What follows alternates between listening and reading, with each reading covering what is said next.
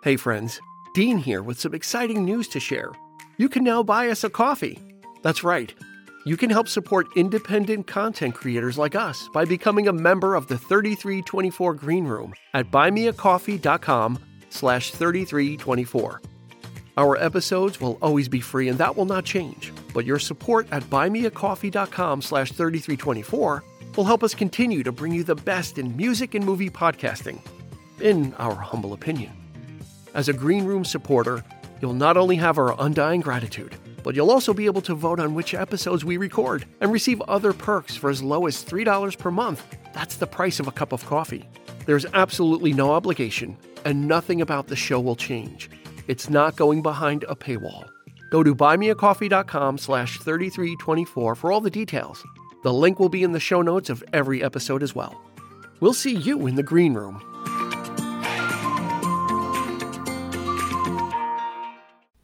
In this quick hit, we're talking about one of the most beloved groups of the 60s and 70s. They charted 16 hits, but were never able to reach the top spot. Who are they? Well, I'll give you a hint. We'll be looking out my back door to see who it is. Also, Michael J. Fox is forever known as Marty McFly in the Back to the Future films. But did you know that most of the movie was actually filmed with a different actor in the lead role before Michael J. Fox made it his own? Stay tuned. You're listening to a 3324 podcast quick hit with Dean Legiro, where Dean shares stories and trivia about his favorite chart hits, actors, movies, and more. Welcome, friends. I'm Dean Legiro, and this is your quick hit for the week. First known as the Blue Velvets, then the Golliwogs, it wasn't until 1968 when they changed their name to Creedence Clearwater Revival that their fortunes would change.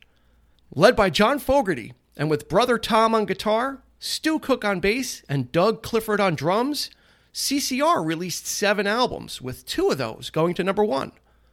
Although they were from California, CCR pioneered what would come to be known as swamp rock and be one of the forerunners of southern rock as well. Their first greatest hits album has spent 500 non consecutive weeks on the top album charts as of December 2020. That's absolutely amazing.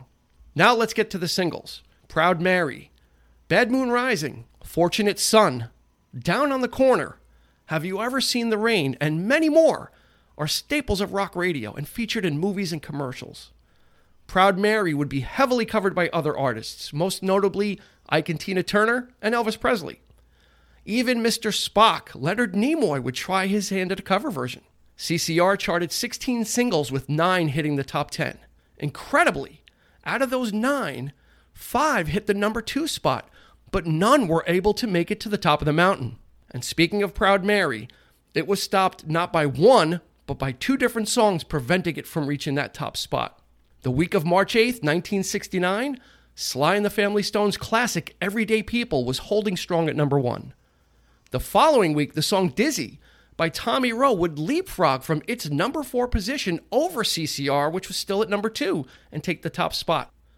Of note, one of CCR's most popular and iconic songs, Fortunate Son, never even cracked the top 10.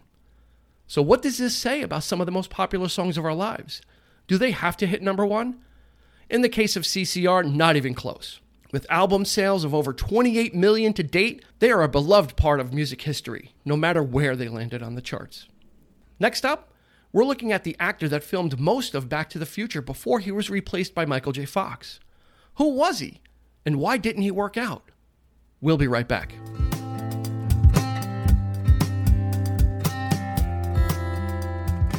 Back to the Future is recognized as one of the best films of all time, easily found on many best of lists everywhere. And why not?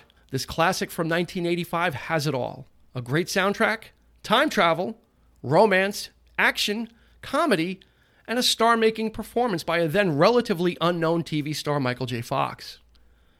Originally conceived in 1980 by director Robert Zemeckis and Robert Gale, Back to the Future was rejected numerous times by studios. They were looking for something more in tune with the raunchy comedies of the time. Zemeckis had directed three films before Back to the Future, and his most recent, 1984's Romancing the Stone with Michael Douglas and Kathleen Turner, had been his most successful, and finally gave him the needed leverage to make his passion project. Of note, the studio had expected Romancing the Stone to totally bomb, And as a result, he was actually fired from the next film he was supposed to direct. A little picture from the 80s called Cocoon, which would eventually be directed by Ron Howard. With Back to the Future getting the green light, Zemeckis wanted to cast Michael J. Fox in the lead role of Marty McFly, the teenager who travels to the past and has to ensure his parents meet and fall in love to save his future. The problem was that Fox was part of the TV show Family Ties as Alex Keaton, and the producers would not even let Zemeckis approach Fox about the role, as he was needed to carry the show in absence of Meredith Baxter Birney due to her maternity leave. She played Alex's mother on the show, and having two stars unavailable could spell doom for the sitcom. Enter Eric Stoltz. Appearing in over 60 films, Eric Stoltz is known for his dramatic work in films like Mask, Memphis Belle, The Water Dance, Some Kind of Wonderful, Pulp Fiction, and one of my personal favorites, Two Days in the Valley. As you can see from the few titles I rattled off, Eric Stoltz is not really a comedic actor, and deft comedic instincts were vital for the role.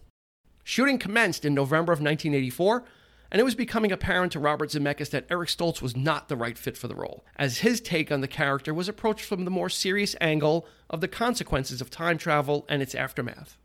The tough decision was made to recast the role with a lot of the film already in the can. The studio would be able to secure Michael J. Fox, but he would have to work around his Family Ties shooting schedule, which ultimately meant that Fox would work on Family Ties from 10 a.m. to 6 p.m., then head to work on Back to the Future until about 2:30 in the morning. This lasted for 2 full months, but the end result was nothing short of magnificent and worth the effort.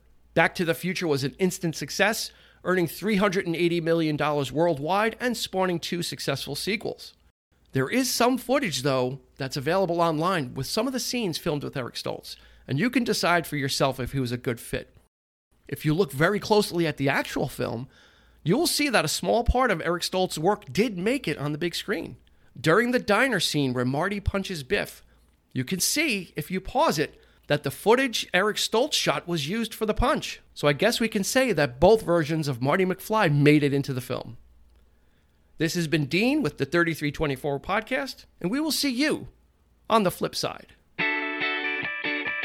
This has been a 3324 podcast quick hit. You can find us on your favorite podcast provider, so please like, subscribe, and rate to become a part of the 3324 family. Your feedback is important, so please make sure to follow us on Instagram and Facebook at 3324podcast and on Twitter at 3324p to join the conversation.